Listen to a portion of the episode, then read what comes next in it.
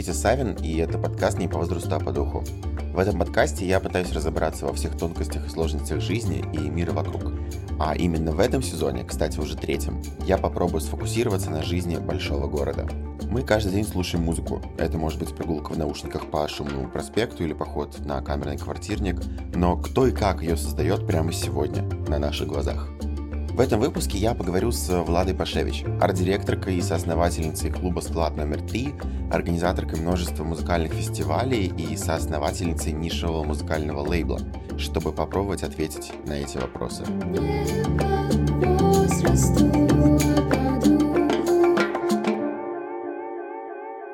Давай тогда начнем непосредственно о теме и, собственно, начать. Я хочу так, немножко издалека и очень общо, кто вообще такой музыкант сегодня. Потому что, да, я думаю, как сквозь весь наш подкаст будет проходить э, все равно волей-неволей вот тема того, что все культурные индустрии, в том числе музыкальная, как массовая, так и нишевая индустрия очень сильно поменялись после начала войны. Вот в случае именно с фигурой творца я все-таки не сторонник, знаешь, вот этой жесткой дихотомии до 24 февраля и после 24 февраля. Мне кажется, что фигура художника, она ну, такая очень незыблемая, независимая, э, независящая а, от э, происходящего вокруг именно в плане резких изменений, потому что на художника влияет всегда и все. И вот э, как ну, ты то есть думаешь? Что, если это раньше там были какие-то там условно депрессивные эпизоды, то сейчас это полное вакханалия происходящее в мире, да? Ты имеешь в виду, что это всегда реакция, и поэтому... Да, да, да, конечно. Э, там сегодня на художника влияет э, война в Украине или в Израиле, вчера на него влиял ковид, позавчера это было что-то другое.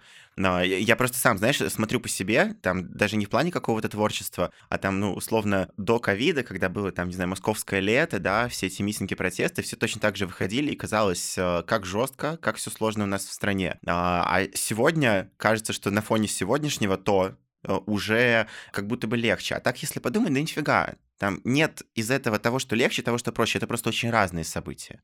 И вот поэтому, собственно, вопрос, как ты думаешь, реально поменялась ли фигура творца, музыканта вот после начала войны, и какой он сегодня?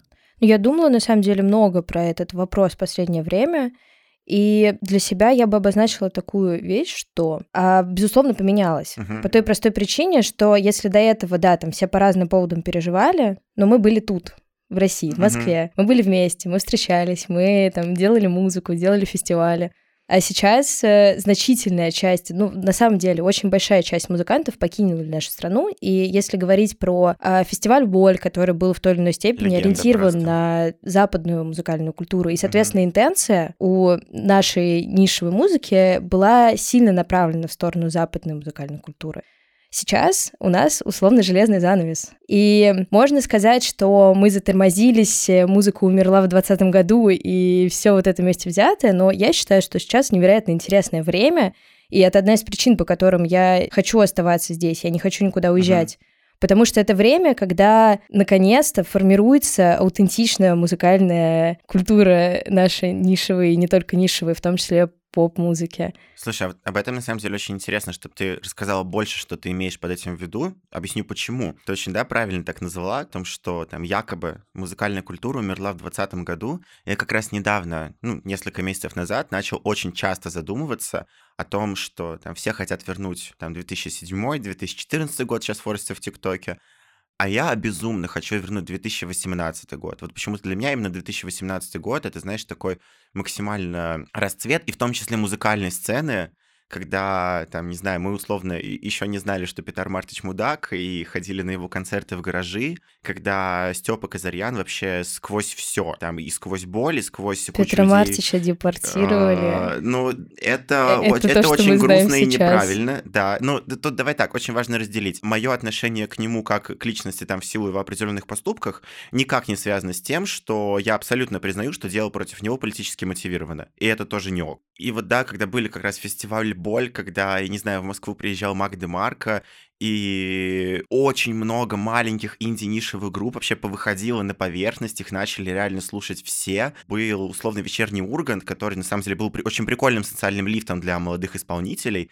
Я помню, как я сам в девятнадцатом году ходил на Урганта, чтобы послушать группу «Комсомольск», потому что для меня они были чем-то маленьким, и их особо никто не знал, а тут раз, и, блин, они на Первом канале, это прикольно.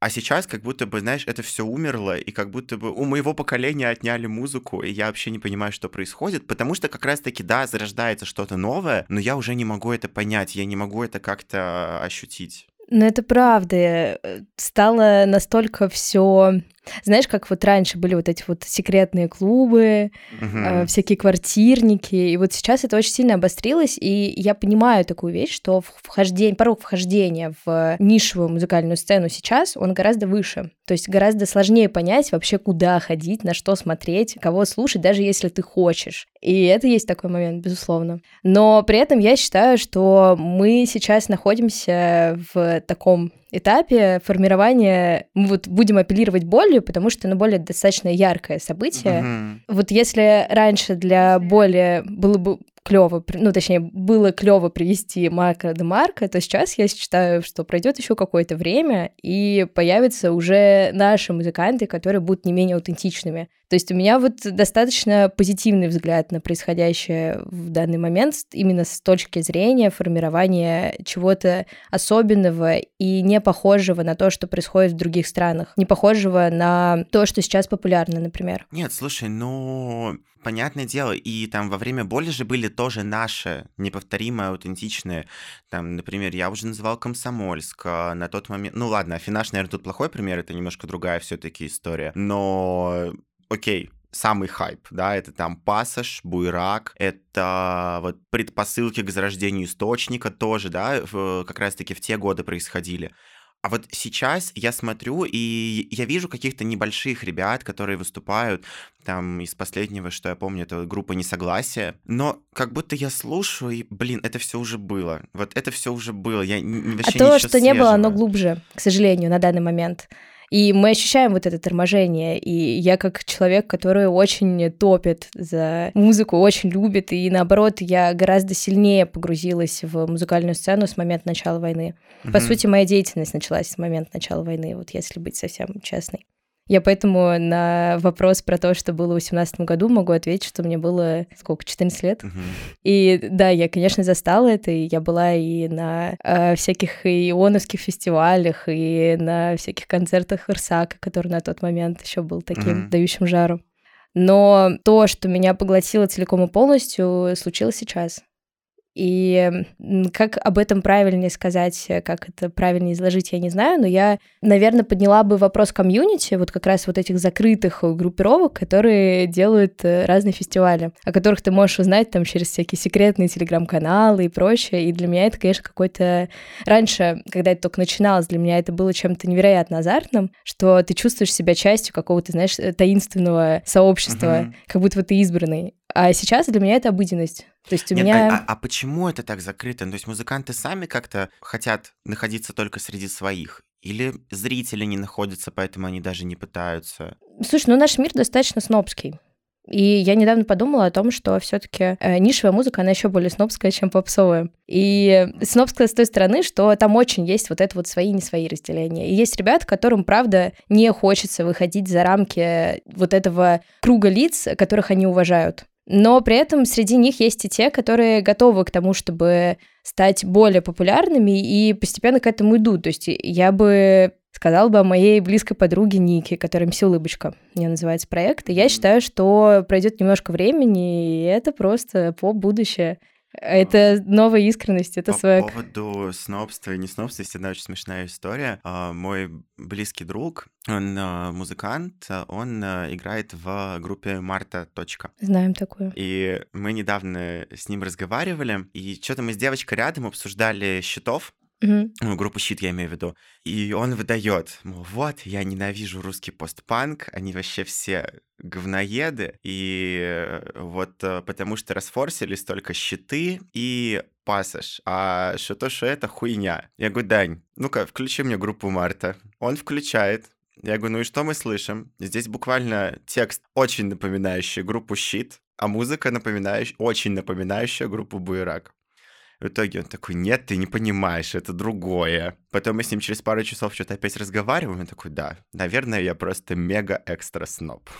Ну, что я могу сказать? Эта часть музыкальная мне менее интересная. Если говорить про каких-то конкретных лиц, mm-hmm. то я бы сказала, например, еще про Шимка. Это новое трэп-видение, вообще, вовлечение трэпа в экспериментальное русло, так скажем. Mm-hmm. А есть э, из таких мастодонтов, но прикрытых э, некоторые вуалью тайны, это Андрей 8 Герц. Андрей О, Ким. Да, его я знаю, мне кажется, да. Да, он сильнейший барабанщик э, и нозер у которого mm-hmm. есть проект 8 Гц. Его нигде почти нельзя послушать, можно найти несколько записей на Бэтлинке, а на Бэткаме, прошу mm-hmm. прощения. Вот, но м- я считаю, что это вот, если выделять каких-то музыкантов, о которых мне сегодня хотелось бы что-то сказать, то это они. Есть еще очень много, на самом деле, ребят, э, и я сама просто вот как арт-директор площадки наблюдаю, насколько растут ребята, насколько они начинает собирать больше людей. И вот, например, э, группа Шайм,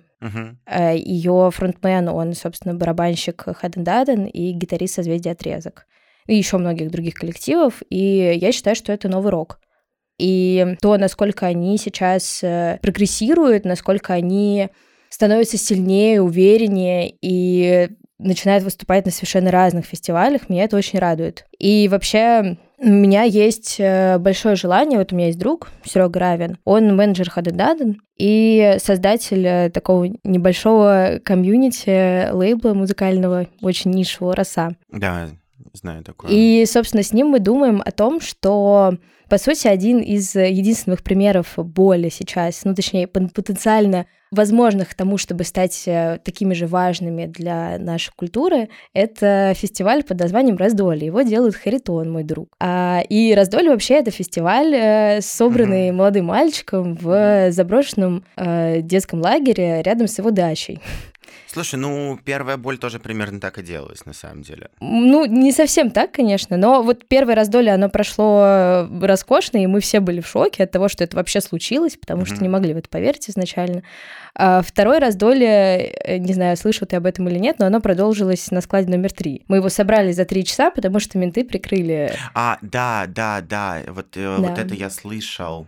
Да, это вот этим летом было, по-моему. Да, э, ну, собственно, там был безумный лайнап, именно вот в плане его эклиптичности, насколько разные жанры были зато затронуты, mm-hmm. и экспериментальщина, и Индия, и э, рэп, и трэп, и вообще все вместе взятое, и это очень клевая идея, но момент в том, что просто организатор не совсем э, соотнес э, то, что реализуемо в наших реалиях, и то, что ему хотелось, собственно, создать. Слушай, ну вот смотри, вопрос, а по какой причине разогнали? Раздолье. Я этого не помню. Ну, потому честно. что это абсолютно несогласованная история. То есть э, это было сделано в заброшенном городке, угу. в, который охраняем.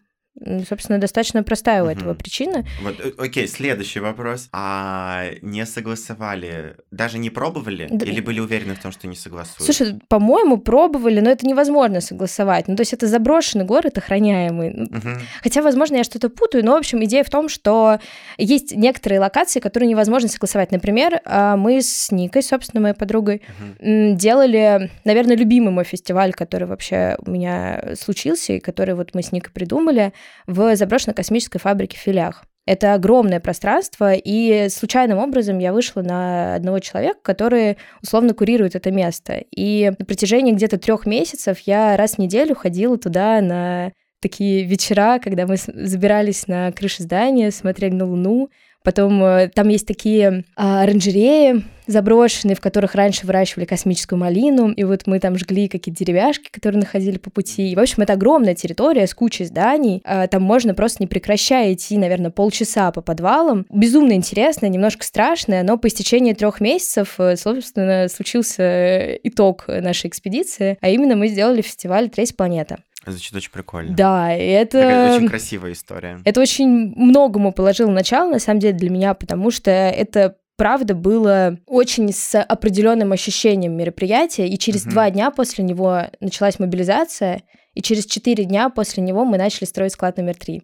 То есть это все для меня связалось. Вот многие люди, которые были на том фестивале, они потом помогали строить склад номер три. То есть настолько это было что-то такое. Знаешь, вот когда ты находишься в моменте, и ты понимаешь, uh-huh. что это существует только здесь и сейчас. Это почти никто не записывал, это почти нигде не найти, но я до сих пор... Вот я даже ездила а, в Тбилиси, и ко мне подходили люди, которых я никогда не видела, и говорили спасибо. ну, то есть это, знаешь, вот, вот такого формата. У нас там было семь привозов из разных городов, и вообще еще вот вторую сцену неожиданно собрали наши друзья из э, лейбла «Ласкар», и, в общем, да, это, было такое мероприятие, которое, ну как его согласуешь? Это огромная территория заброшенного космического завода. То есть это не, непонятно, кому идти. Единственное, что ты можешь делать, это просто в ситуации, если приезжают э, эти охранительные, а, охранительные службы, или как их там называть, угу. ты можешь просто с ними как-то договориться уж, как у тебя получится.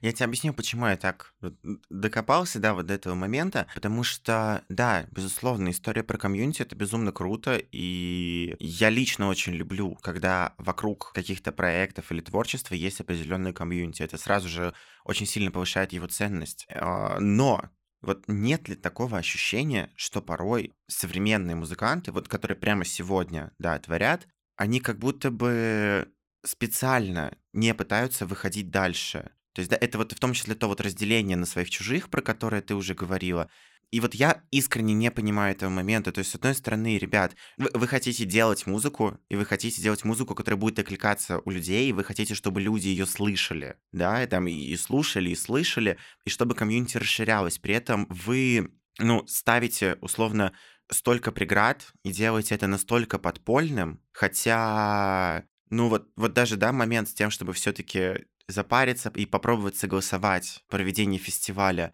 и, и как будто бы это для меня тоже как раз-таки про усилия человека, который хочет, чтобы творчество было увидено и услышано. И я это очень сильно замечаю даже по своим друзьям-музыкантам. Есть те, которые mm-hmm. могут жаловаться на то, что там все происходит очень плохо и не так, при этом остаются очень закрытыми. А есть такие ребята, которые жалуются на то, что все плохо и не так, но при этом они постоянно что-то делают, они придумывают новые способы, они придумывают варианты, чтобы их музыка была больше где-то услышана, они чем-то вдохновляются и так далее. И это, знаешь, такой постоянный процесс творческого развития. И вот именно эти ребята после начала войны, если до этого и и другие, там, я не знаю, условно играли в китайском летчике в Москве, то вот вторые после начала войны теперь поют там в условном пауэрхаусе, да, который уже на разряд там крупнее площадка, чем китайский летчик. Или Может на быть, складе номер три. Да, и, или склад номер три, или пауэрхаус, или 16 тонн, ну, будь он не ладен. Когда-то это была суперская площадка. Я да не, на самом деле не молодцы. Антоху МС ходил в свое время. Они молодцы, там вот. много что проходит. Ну, в общем, вот эти ребята растут. А вот почему, блин, есть вот эти музыканты, которые вот они как будто сами не хотят. Слушай, ну да, ты смотришь по достаточно классическому сценарию, что вот есть группа, они стараются, растут, но, понимаешь, вот ты меня изначально спросил про то, что есть музыканты. И музыкант, я не знаю, ну, можно сказать, что музыкант — это болезнь. Ну, то есть uh-huh. это то, чем ты живешь, то, без чего ты не можешь. И тебе совершенно не всегда нужно, чтобы тебя услышали. Иногда ты просто не можешь иначе. И сейчас э, я все больше и больше узнаю таких людей, которым... Вот я Андрею Киму говорю, давай, пожалуйста, ты что-нибудь запишешь, и мы это выложим. Не для тебя, а для того, чтобы я, еще другие люди, которые уважают твое творчество, могли это послушать. Но есть музыканты, которые считают, особенно вот в сложившихся обстоятельствах, что музыка существует здесь и сейчас. И вот многие ребята выступают по пять раз в месяц, а то и больше. И ты можешь... Э, вот у меня есть э, ребята, которые мне нравятся, и на которых я хожу по пять раз в месяц потому что просто иначе их больше нигде не услышать. Uh-huh. И в этом есть, конечно, своя невероятная романтика, что вот правда, вот музыка только сейчас и больше нигде. Но, с другой стороны, в этом есть и что-то несправедливое. И с этой несправедливостью такие люди, как я, в том числе, стараемся бороться ненасильственно. Ну, то есть я очень э, хочу, чтобы... Вот есть, например, э, замечательные там фильмы про советский New Wave, например, знаешь, такие хроники. И я хочу, чтобы это можно было собрать про нас, про то, что мы делаем. А если мы ничего не записываем, ничего не показываем, то тогда нечего собирать будет. И я даже вот выписала себе... Как минимум, потому что те ребята, которые делают сегодня, они же вдохновляются всем этим. А если это не будет собрано, чем вдохновляться? Тем, кто будет после нас. Да, я считаю, что сейчас невероятно много всего интересного. То есть та экспериментальная музыка, которая сейчас происходит, которую я сейчас наблюдаю и слушаю, угу. ее нет нигде больше. Ну, то есть ты хочешь сказать, что я просто такой небольшой инсайт поймал, вот понять, правильно я понял тебя или нет. Mm-hmm. Ты хочешь сказать, что там, назовем это менеджерить а, арт-площадку, это не только про то, чтобы рассказывать зрителям про музыкантов, это в том числе про то, чтобы объяснять музыкантам, зачем им вообще это нужно все. Иногда да, но все-таки я не только менеджерством площадки занимаюсь, у меня тоже есть нишевый лейбл «Спасение», угу. который сейчас еще функционирует, э, точнее, собирается функционировать как ивент-агентство, и мы делаем относительно коммерческие мероприятия для достаточно больших ребят, но при этом делают их андеграундные, то есть это про, там, наверняка всем интересна тема финансов, и в нишевой культуре, ну, не будет много денег, потому что в ней мало людей, но при этом с этим можно интересным образом финансовые обмены так скажем, налаживать. Например? А, ну, допустим, что вот за последний месяц мы делали с ребятами несколько мероприятий достаточно коммерческого характера, то есть это был день рождения, и это был корпоратив групп э, компании Nerds. И делали это все ребята со склада, делали это все мои друзья, которые точно так же могли бы это сделать это бесплатно, потому что им это интересно. А тут э, у нас есть бюджет, и мы можем его реализовывать. Слушай, а нет ощущения, что вот таких мероприятий э, как раз-таки там теряется такой дух андеграунда, потому что ты, когда сказал корпоратив, у меня, знаешь, почему-то сразу очень жесткая ассоциация с, ну, с таким, я не знаю, типичным эстрадным подходом, когда там какая-нибудь э, культовая поп-звезда там может давать концерты, а все остальное время и основные заработки на самом деле происходят за счет там вот именно корпоративов, дней рождения, да, вот эти как все стереотипы. А понимаешь, как это можно сделать? Это можно сделать круто. И вот ты говорил про то, почему бы не постараться и не согласовать, например, площадку. Угу. Можно постараться и согласовать, но в чем я вижу прелесть андеграунда, да, в нем нет э, много денег, в нем нет э, зачастую там популярности и вот этих невероятных амбиций, но в, в нем есть такая свобода, которая больше тебе ничто не даст, никто не даст.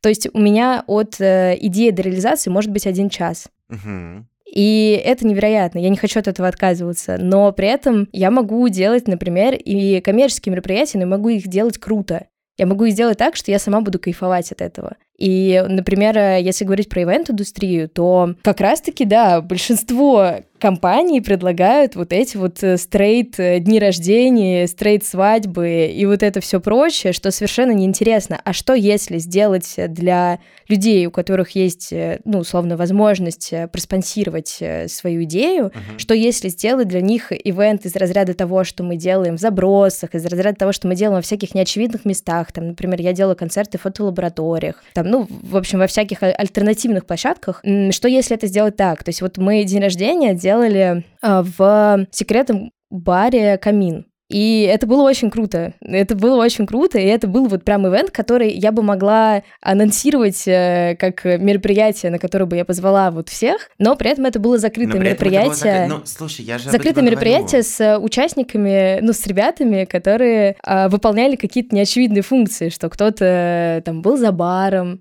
кто-то... И при этом мы делаем профессиональные коктейли. Ну, то есть это все, знаешь, это все достаточно такой хороший уровень, но... Нет, Влад, ты знаешь, я вот сейчас как будто бы хочу с тобой начать спорить, в принципе, насчет нашего с тобой отношения к понятию андеграунда, потому что Окей, да, это там, безусловно, была приятная вечеринка, но как будто вот ее как раз ключевая проблема в том, что это все еще остается там закрытым днем рождения. То есть я, фактически, я понимаю, да, да как бы, ну, там ключевое, э, как Отличие в том, что там в 90-х это были бы там другие ребята, это было бы где-то в сауне. Сегодня это там, безусловно, в крутой локации, у этого прикольная концепция. Но, но суть-то остается, да, то есть это закрытое мероприятие. Ну, то есть вот это а, вот опять а, же а, локальность. Не, да, вот, блин, ты называешь это красивым словом локаль, локальность, а по сути это закрытое коммерческое мероприятие. Пустите меня на вечеринку. Но, но, но вот я, я не понимаю, ну неужели в этом, ну это же противоречит андеграунду прям как будто бы на 100%. Что противоречит? Закрытость? Да, вот, вот эта закрытость, то, что ты так у нас все закрытое. За... Ну...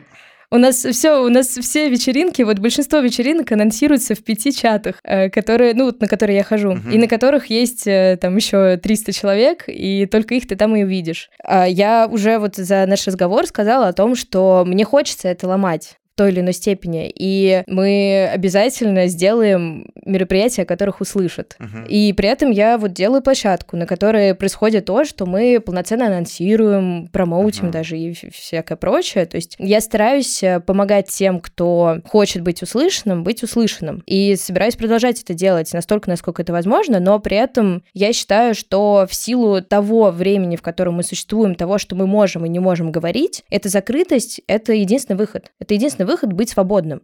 И когда ты едешь на фестиваль, а, зная, что он будет где-то в лесу, и никто об этом больше не узнает, ты чувствуешь себя свободным, как никогда свободным. В этом есть э, такая особенность происходящего. Но вот, а, а не должен ли художник обладать смелостью как раз? Смелость есть все время. Все смелые. Ну, я считаю, ну, не все, конечно, но mm-hmm. я вижу очень много людей, которые высказываются, и наоборот, хочется им иногда сказать, типа, ребят, пожалуйста, давайте осторожнее но при этом есть э, особенности времени, и особенность нашего времени в этой закрытости в том числе. Поэтому, да, есть порог вхождения, но если ты хочешь его преодолеть, ты его преодолеешь, и ты для себя откроется огромный мир того, что, да, покрыто немножко тайной, но при этом в этом его сила. Просто Проблема в том, что пусть даже это не все видят, но хочется, чтобы это фиксировалось. И я вот даже выписала себе uh-huh.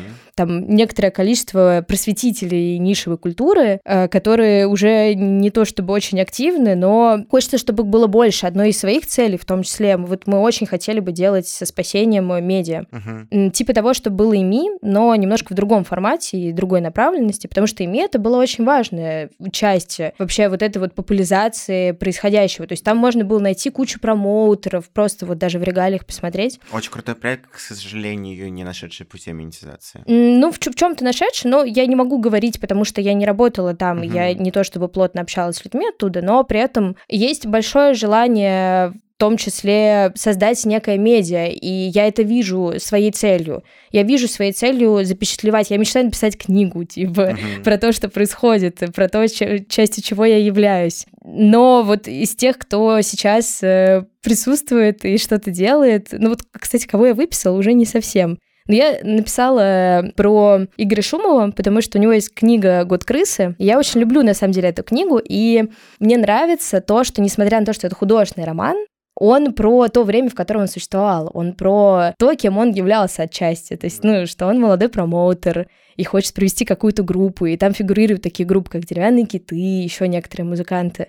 И вот такой способ э, доносить до массового слушателя то, где мы живем через вот это вот, знаешь, иносказание, это очень клевый способ, но, к сожалению, вот такого формата книги я писать не могу, но хочется вот найти какой-то механизм, как это можно сделать не пугающе, как это можно а сделать вот, кстати, вот как... у меня есть выпуск с Игорем Шумовым как раз-таки про то, каково быть писателем и как вообще mm. устроен процесс писательства, так что можешь послушать. Круто, я послушаю обязательно. Ну, вообще, я когда читала, я еще очень смешно дочитывала эту книгу «Год крысы». Я тогда была на фестивале в Очаково в заброшенном э, туннеле. Uh-huh. И у меня бывает такое, что мне иногда приходит что-то в голову, и я хочу это реализовать. Я подумала, я буду дочитывать э, книгу Игоря Шумова вот в этом заброшенном туннеле в Очаково полностью в белом. И, и я прихожу туда, там просто типа панки что-то uh-huh. там вот это все.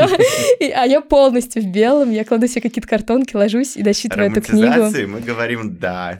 да, да, да. Ну, это, знаешь, это как просто создание каких-то... Ну, мне нравится играть с реальностью. Вот я больше всего в жизни люблю играть с реальностью всячески. Я люблю создавать, ну, по сути, вот почему я делаю фестиваль, потому что мне нравится создавать контексты. Мне нравится создавать контексты и смотреть, что дальше выйдет. Это интересно для меня очень. И вот да, я вся в белом читаю эту книгу, дочитываю, и там сцена, если я не ошибаюсь, в конце, когда главный герой выходит на улицу, там слышен приезжающий вагон поезда, и начинается дождь. Я выхожу из этого туннеля полностью в белом, и начинается, начинается дикий дождь. дождь а это еще уже ушд-станция, РШД-станция, и, в общем, прям красиво. Вот, потом э, есть Маша Черная замечательная режиссерка, mm-hmm. операторка, журналистка. А, и сейчас она все-таки немножко в другую сторону уже ушла, но был период, вот как раз она снимала проект про то, что происходило у нас с момента начала войны. И ее особенность в том, что она очень красиво снимает. Вот у нас есть разные документалисты, ребята, которые самоотверженно приходят на каждый фестиваль и снимают э, все, что происходит, но при этом, а, они снимают это, ну, как бы, знаешь, вот не, не таким способом, чтобы это заинтересовало массы. Вот, ну, просто, знаешь, это какая-то документальная съемка, такая вот, а, там, с не очень хорошим звуком, ну, вот какие-то такие вот нюансы. А Маша Черная, она это делала с очень своим художественным взглядом. И у нее есть, например, э, видео про э, Салон Кити. Это клуб, который просуществовал одну ночь. Uh-huh. Вот, его делали наши друзья. И, ну, это замечательная история вообще, как мы все просто... Он еще находился... Я не помню, где именно, но, в общем... А, э, на Панках станция Панки, э, надеюсь, правильное ударение. И вот просто там 250 человек из Москвы в вагоне едут, э, там поет Игорь Максимилиан, это такой у нас замечательный персонаж, э, невероятный, талантливейший, но который вот как раз, видимо, не хочет выходить за пределы того, где он существует. И мы, да, оказываемся вот в этом каком-то странном, как будто полузаброшенном индустриальном пространстве, и вот это открытие клуба, и на следующий день закрывается, потому что там произошло полное какое-то безумие, и владельцы сказали, что нет, такого, такому не быть. Вот. Еще есть, например, э, человек, который делает мой один из любимых экспериментальных лейблов uh-huh. топа. Э, Игорь Галочкин. Ой, Игорь. Женя, Женя Галочкин. Галочкин. Женя да. Галочкин. И а, он а, умеет очень хорошо писать про музыку.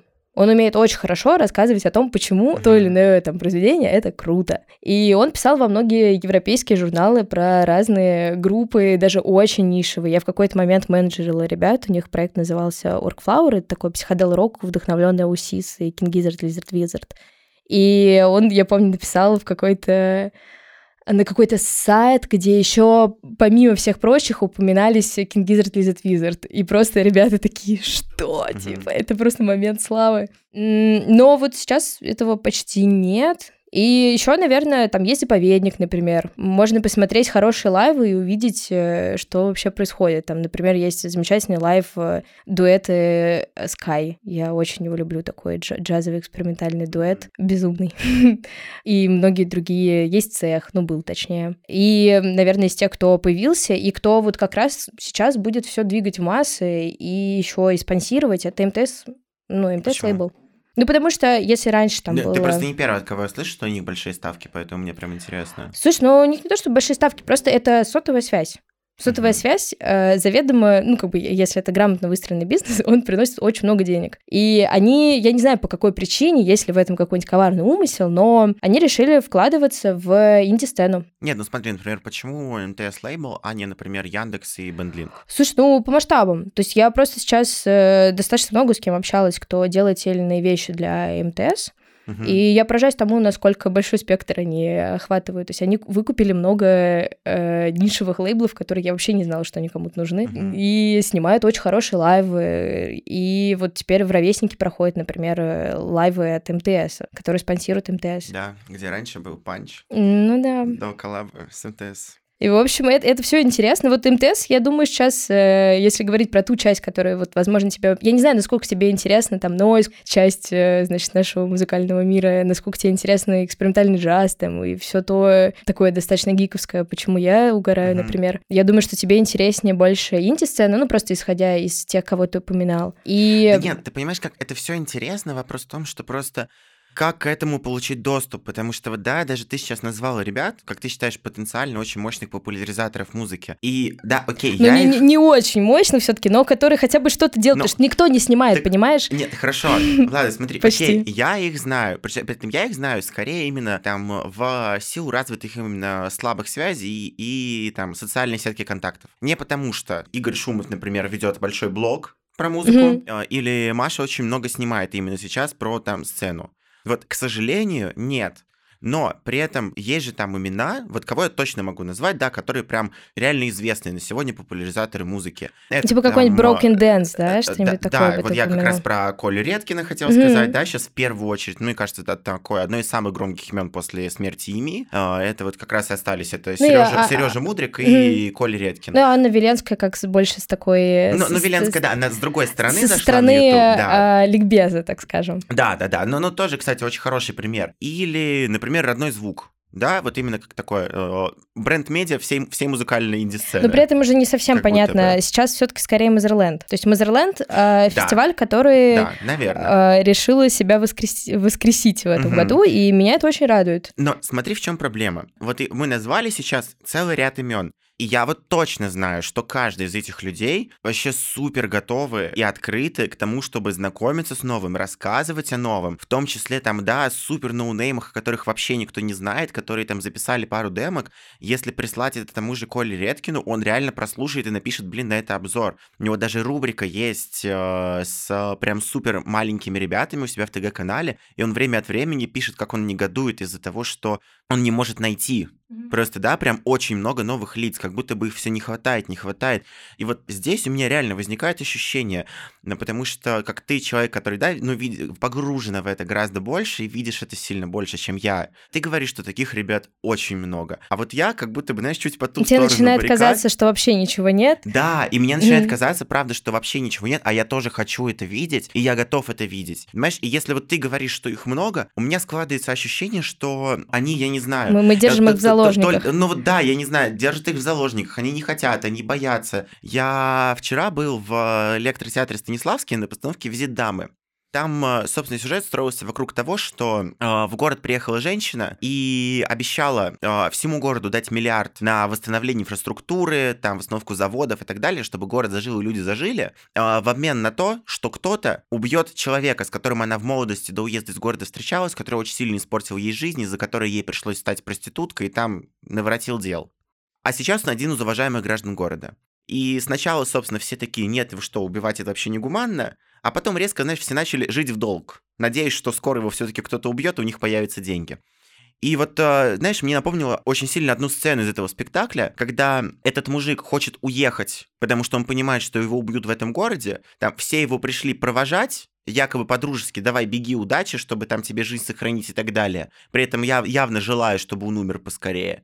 А он в итоге не уехал, просто потому что он боялся, что если вот он сейчас пойдет на поезд, то его по-любому кто-то остановит, и смысл ему даже пытаться. И вот у меня складывается ощущение, что как будто бы все эти музыканты, знаешь, вот этот самый мужчина, которые просто боятся вот попасть на этот поезд. Ну, то есть, да, действительно, ты называла имена людей, которые могут там стать. У них есть большой потенциал, но уже есть много таких. Почему, блин, к ним никто не идет? Я вот этого не понимаю как минимум, я не знаю, отправить демки, э, какое-то сотрудничество, коллаба, что угодно, потому что даже вот Аня Веленская, да, которая как будто бы от мира Академии очень сильно, но она не раз доказывала, что она готова и с современной музыкой работать, она к этому тоже очень открыта. Да потому что, видимо, не хочется выходить за рамки привычного и комфортного. Я заметила такую штуку, что вот я езжу на мероприятия разные, у нас вообще вот летом чисто туры, просто вот где мы только не были, мы были в Брянске, мы были очень много где, во всяких всяких лесах, во всяких, э, на всяких разных фестивалях, и, по сути, были все одни и те же люди, и это так комфортно.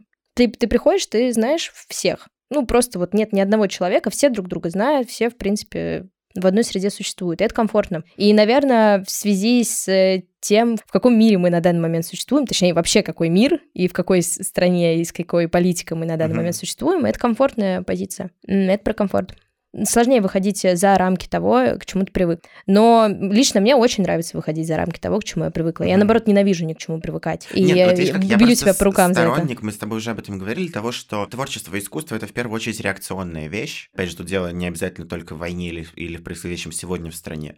И вот, на мой взгляд, как раз-таки, блин, выход за рамки — это же, ну, ключевой показатель, ключевая суть вообще искусства. И вот именно поэтому у меня абсолютно не укладывается в голове. Ну как, блин, люди, которые делают искусство, которые, по сути, своей про выход, блин, за рамки, не готовы выходить из других рамок. Дуализм окружающей тебя реальности. Не знаю, очень страшно. Да, нужно расшатывать, нужно расшатывать. Ничего, вот реально, дайте немного времени, мы расшатаем. Я, я серьезно говорю. Сколько?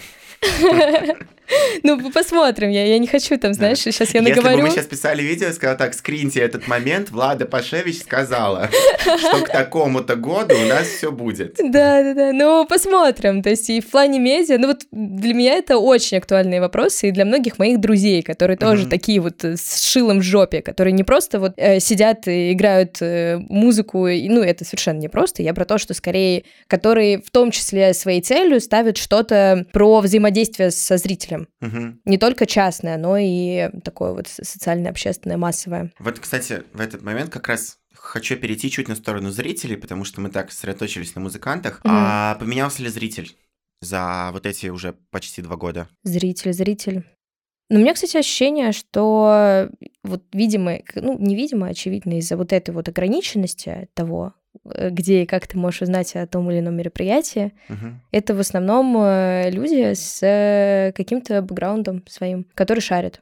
Вот, то есть мало залетных ребят. И там, например, даже если говорить про склад номер три, он находится в таком месте, и мне на самом деле это нравится, в который ты случайно, ну, скорее всего, не попадешь. То есть, да, mm-hmm. к нам может кто-нибудь заглянуть из столярки, но при этом это место, куда каждый раз это не бар, это не там, ну, в общем, это не какое-то место, куда ты просто так случайно зайдешь, гуляя по улице. Угу. Это место, куда каждый раз тебе нужно ехать специально. Окей, тогда такой вопрос. Вот, э, допустим, я хочу, это немножко абсурдно нелепо звучит, конечно, да, но я хочу стать зрителем андеграунд сцены. Как мне это сделать? Потому что, когда я в это все приходил, да, то как раз-таки на улице был 17 18 19 год, когда очень сильно, как, знаешь, э, начал открываться андеграунд, и, скажем так, вырос э, средний класс, я это условно называю в музыке, mm-hmm. что-то между прям жестким андеграундом и тем, что принято называть эстрадой. И тогда да, ну, в это было, правда, очень легко войти. И благодаря тому, что было тогда, плюс там с годами условно, на сегодняшний день у меня там есть определенное количество там друзей, знакомых, каких-то связей, там,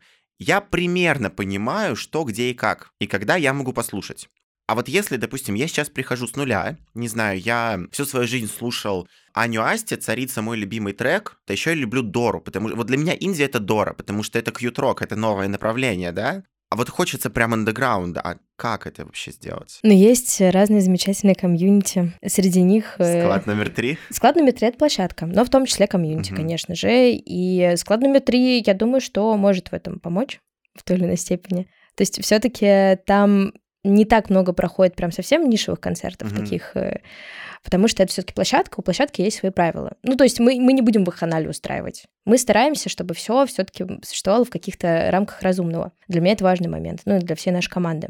А, но помимо этого есть комьюнити, которые делают вообще все, что им голову взбредет. И среди них, например, Saswave. У них есть там телеграм-каналы и вот это вот все, и это очень секретно. И это много мероприятий проходили вообще... Вот последнее мероприятие, на котором была от Saswave, он проходил просто в дачном доме а, какого-то, я забыла, чувака, но это было очень смешно. То есть мы просто ехали, не пойми куда, не пойми зачем, и не пойми, что там происходило, но очень интересно. То есть это, знаешь, это прям целый экспириенс, который ты проживаешь у ребят э, была концепция того, чтобы сопровождать человека по мере его пути. Ну, то есть э, в электричке ты едешь, и там тоже происходит какой-то концерт. То есть договаривались, что в определенное время люди встречаются, значит, на вокзале. Начинается кадр из фильма «Лето» в этом моменте. Да, вот что-то такое определенное можно себе представить. И потом ты выходишь из электрички, и там было как, был какой-то микроконцерт на тачке. Они подогнали тачки. Mm-hmm. И, в общем, знаешь, вот все такое иммерсивное, интересное.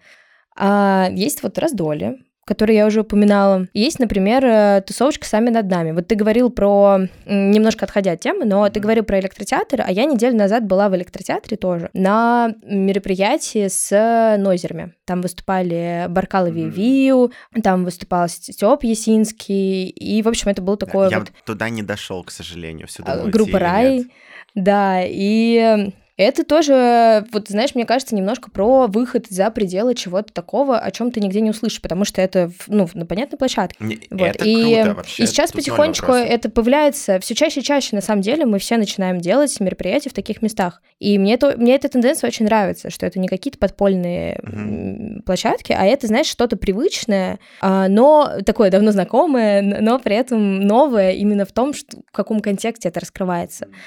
Вот, а сами над нами тоже делают очень интересные ивенты, и тоже их можно, в принципе, везде найти, просто это достаточно нишевая история, в том числе на складе, в том числе вот есть сейчас еще площадка «Самобман», и я ну, очень... кстати, она как будто бы спорная, я про нее слышал очень много таких неоднозначных историй. Ну, я могу понять, почему, но при этом я ее уважаю. Я туда ходила на всякие фестивали моих друзей, и учитывая, что сейчас закрылось и поле, и агломерат со слезами закроется уже совсем скоро, то есть им осталось недолго, возможно, это станет одним из единственных мест именно для реализации всяких э, электронных э, концертов, потому mm-hmm. что склад, он как бы, конечно, совмещает в себе разные направления, но при этом он больше инструментальный, а самоман, он такой. А, но еще вот из каких-то мест это, а, например, окно. Это угу. место, которое изначально было именно секондом, а сейчас функционирует в том числе как э, место, где проходят разные электронные диджей-концерты. Там еще очень удачно э, Леня Арденян э, открыл бар прямо в соседней двери. Он уже закрылся, и там все неудачно. Нет, подожди. Йоу. Ну, да, они нет, уже нет, закрылись. Леня ушел, но сам бар еще работает. Нет, он уже закрылся. Да? Да. Он уже закрылся, но э, один из э, участников вот этого всего дела сейчас, э, насколько я знаю, планирует уже новый бар, который будет на Электрозаводской рядом со складом номер три. В общем, посмотрим, какова судьба дальнейшая, но он уже закрылся, там уже все вынесли, и, в общем, эта история канула в лету. Я, я просто думаю, как это быстро вообще все происходит, потому что вот, ну, буквально где-то э, в начале декабря же Леня как раз объявил, что он уходит из проекта, но сам бар продолжает жить и существовать. Ну, вот он продолжил, ну, просто я, я не хочу углубляться, просто угу. мне кажется, это немножко не да, в то да, русло, да, почему так получилось, вообще. но на то есть свои причины. То есть, ну, не получилось uh-huh. собрать что-то концептуальное настолько и работающее, uh-huh. чтобы это продолжало существовать. Потому что изначально это было очень сильно завязано на личном бренде, как мне ну, кажется. Ну, да, да. Ну, потому вот. что даже на открытие в основном все приходили не столько в Йо-бар, сколько все приходили в бар Леони Да, и это такой момент, э, оборотная сторона личного uh-huh как бренда. Вот есть, например, а, из тех мест, которые я очень люблю, такое место, как Redise. Это студия mm-hmm. звукозаписи, рэп-точка, которая уже достаточно давно существует, и помимо всего прочего там проходят всякие концерты. И это клевая тема для, например, каких-нибудь закрытых презентаций или около закрытых. Ну, знаешь, как там перед большой презентацией альбома делают mm-hmm. какой-нибудь небольшой концерт. Мы вот так делали с группой, которой я менеджер зной. И это было очень красиво. То есть там просто еще клевый интерьер, и один из плюсов этой площадки в том, что там есть курилка. И все группы, которые там репетируют, они от мала до велика. То есть там и нишевые музыканты, и на самом деле достаточно там известные и на слуху, репетируют, и потом все встречаются в курилке. И вот я думаю, у всех, кто как-то связан с этим местом, есть э, энное количество очень клевых знакомств, которые произошли в курилке. Это тот самый лучший социальный лифт, всегда и везде это курилка. А, ну, я, я с этим хочу бороться, но при этом это факт, что вообще, на самом деле, любая чил-зона, которая существует uh-huh. вот в подобном пространстве, она может благоприятно влиять, потому что там музыканты и себе участников находили в группы, uh-huh. и вообще и менеджеров, и куча замечательных знакомств. Вот, в общем, тоже такое место. Но глобально, конечно, мест дико не хватает, и я как организатор, то есть, да, у меня есть площадка, и это замечательно, но я как организатор не знаю, где мне делать э, мероприятие. Uh-huh. Ну, то есть, э, с одной стороны, мне это нравится, потому что, ну, мне приходится быть более изобретательной. То есть я не просто такая, о, там есть Powerhouse, сделаю там, есть поле, сделаю там, есть еще что-то. А я задумываюсь, вот как я ранее говорила, о каких-то альтернативных местах. И, например, вот мы, да, делали в фотолаборатории, ребята вот делали в театре. Есть такое замечательное комьюнити, как Московская шумовая мануфактура, но это для таких извращенцев шумовых. Uh-huh. Но я ее очень люблю и уважаю. И, например, от нее, если не ошибаюсь, это вроде именно от Московской шумовой было мероприятие в Московском доме архитектора. То есть представляешь себе вот этот огромный зал, угу, и там играет да, нойз. Там, там очень красивый зал, на самом деле. И это невероятно. То есть угу. мне вот такое очень нравится, и хочется чаще и больше такого придумывать. Вот сейчас я еще думаю о том, чтобы немножечко затронуть всякие фэнси-бары и поделать в фэнси-барах всякие такие... Например? Допустим, там в бланке сделать. Ну, угу. просто по приколу. Ну, типа такого. Окей, Да, понял. ну то есть как бы это не то, чтобы прям какой-то high-level, Нет, но... слушай, ну Бланк на самом деле как будто бы очень открытая к музыке площадка. Да, да, да, я именно про то, что все таки ну, например, вот ребята из Сосвейва, они в какой-то момент пробовали в Доме 16 э, делать свои движи, это Дом тоже... 16 — это это... Ага, я понял. Вот, да, они пробовали туда интегрировать как бы наших ребят, угу. но это получилось странно, и само место тоже не очень располагающее. И вот, к слову, тоже о какой-то популяризации. Мне кажется прикольным делать э, в неочевидных местах э, со своими зрителями Слушай, концерты. ну ты тоже, знаешь, а, ты так говоришь, типа, Powerhouse, нет, это слишком очевидно. Пойду сделаю в бланк. Ну, серьезно. Нет, понимаешь, тут, тут идея не в том, что пойду сделаю в бланк. Я до этого сказала, что вот я делала я, там я, я поэтому спросил тебя конкретные примеры. Ну, хорошо, что, хорошо, что ты уточнил. Ну, я до этого перечислила, что вот я делала, например, фото фотолаборатории, в заброшенной космической фабрике, как бы на худой конец. Факт, факт. Ну, извините, пожалуйста, я, я как бы, ну, я готова умереть за свои слова. Вот. А, и вообще очень много где, как бы, и в квартирах, и в подвалах, и куча где еще. Тут скорее про то, что мне очень не нравится вот это разделение на условно вот этот супер DIY и вот этот, э, типа, такой более high-класс. Uh-huh. И мне просто хочется, чтобы все смешивалось. В том числе, там, моя деятельность как э, ивент-менеджера и, там, наша деятельность как ивент-агентства, она тоже про то, что нам нравится все смешивать. Нам не нравится вот это вот разделение. И хочется, чтобы все брали друг от друга лучшее. То есть есть вот э, известный музыкант, но вот тут такой день, когда мы все вместе, вне зависимости от того, кто какого уровня заработка и прочее, делаем какое-то одно большое дело.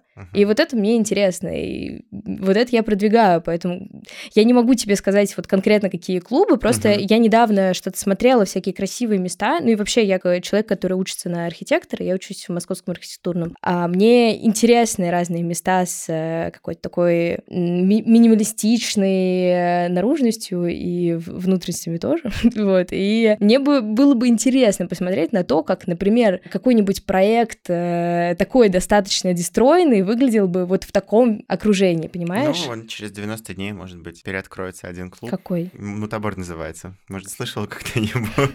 Нет, никогда. Нет? Почему? Тебе не нравится Мутабор как концертная площадка? Да не, хорошая концерт-площадка. Просто хочется что-то, да, менее очевидное. Ну, ну такой он расфоршенный, конечно, это да. Ну, не, не, не расфоршенный, ну, как бы круто, что там проходит разное. То есть. Меня это радует, я к этому неплохо отношусь. Меня много что во внутренней структуре смущает. И меня смущает тот факт, что нет выбора, опять же. Я не считаю, что... Ну, смотри, вот я повторюсь, что я как организатор, я не знаю, где делать концерты. Uh-huh. И мне достаточно часто пишут мои друзья-организаторы, которые делают... Ну, например, есть большие площадки, но даже среди больших площадок... Вот мы недавно думали с Сергеем Равиным из лейбла «Роса», мы думали, где нам сделать наш большой фестиваль, потому что мы хотим сделать большой фестиваль, чтобы как раз, ну, в каком-то ближайшем будущем, чтобы как раз показать, что может быть иначе. Ну, вот сколько человек примерно? Ну, условно, около двух тысяч. Да, дай угадаю, да? Скорее всего, первое, где что же, приходит где на же? Мутабор. Это, это мутабор, это, возможно, будет тесновато, но это, возможно, главклуб. Главклуб нет, тоже ну, скорее не подойдет. А, можно, ну, есть там на флаконе, например, ну, площадки. Ну, ну, да, да, флакон, Но очень, очень ну, ограниченное да, да. все. Это, и поэтому... это все то, где, где уже что-то было тысячу да. раз. И да. поэтому у нас сейчас задача уже стоит другим образом. Мы такие, так, э, хорошо, допустим, не две тысячи, а одна тысяча, давай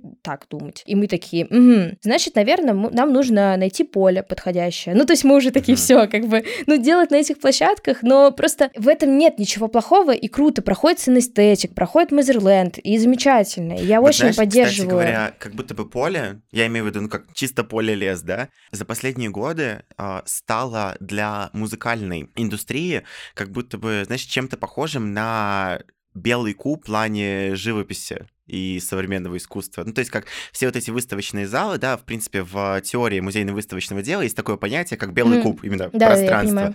И вот да, я объясняю, потому что, возможно, не все, кто нас слушает, знают, mm. да, эту тему. И вот как будто бы реально поле стало таким белым кубом для музыки за последние несколько лет очень сильно, потому что все больше именно каких-то там, относительно независимых, не классических фестивалей э, стали уезжать в поля, все больше там, в том числе маленьких каких-то фестивалей, фестивалей или концертов проводится в полях. И как будто бы реально, вот сегодня будущее музыки в полях. В полях. Теперь надо придумать, как э, это все организовать зимой. Да, надо подумать. Но вообще э, была замечательная организация Свора московская. Угу. И они для меня вот прям эталон изобретательности, потому что как-то раз они договорились с каким-то теремом, где проходил их фестиваль. То есть это буквально терем, но при этом высокий, и там приезжие могли ребята жить в нем.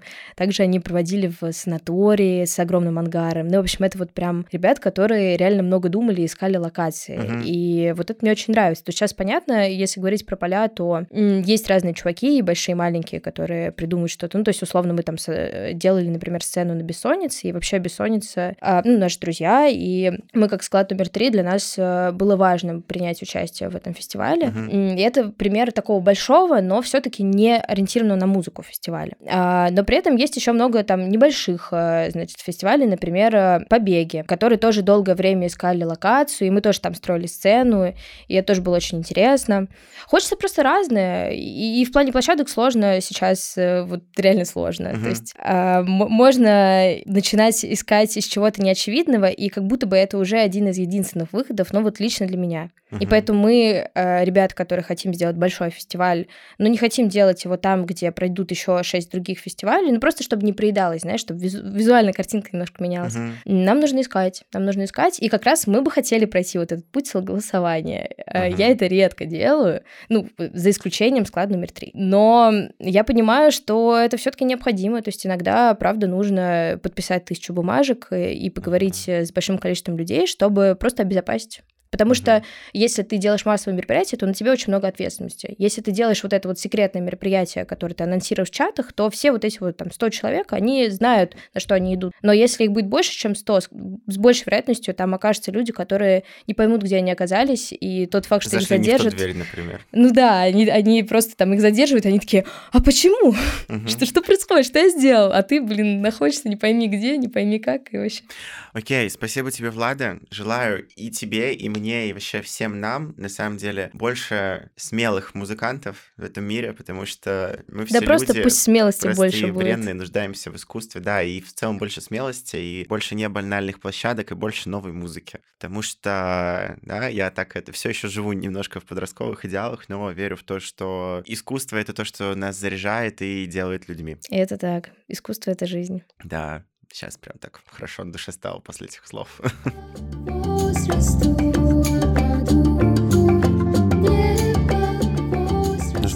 так мы узнали, что на самом деле музыкантов в нашем мире, в нашей стране, в нашем городе, в Москве все еще очень и очень много. Просто, к сожалению, многие из них прячутся в андеграунде, прячутся в гаражах, и найти их не так уж и просто. Я очень надеюсь, что в ближайшее время, как Влада и, и прогнозирует, индустрия действительно будет меняться, и у нас появится гораздо больше музыки для прослушивания. Меня зовут Витя Савин, это был подкаст «Не по возрасту, а по духу». Слушайте наши новые выпуски на всех платформах и стриминг-сервисе Mave. И пока давайте разбираться в этом мире вместе.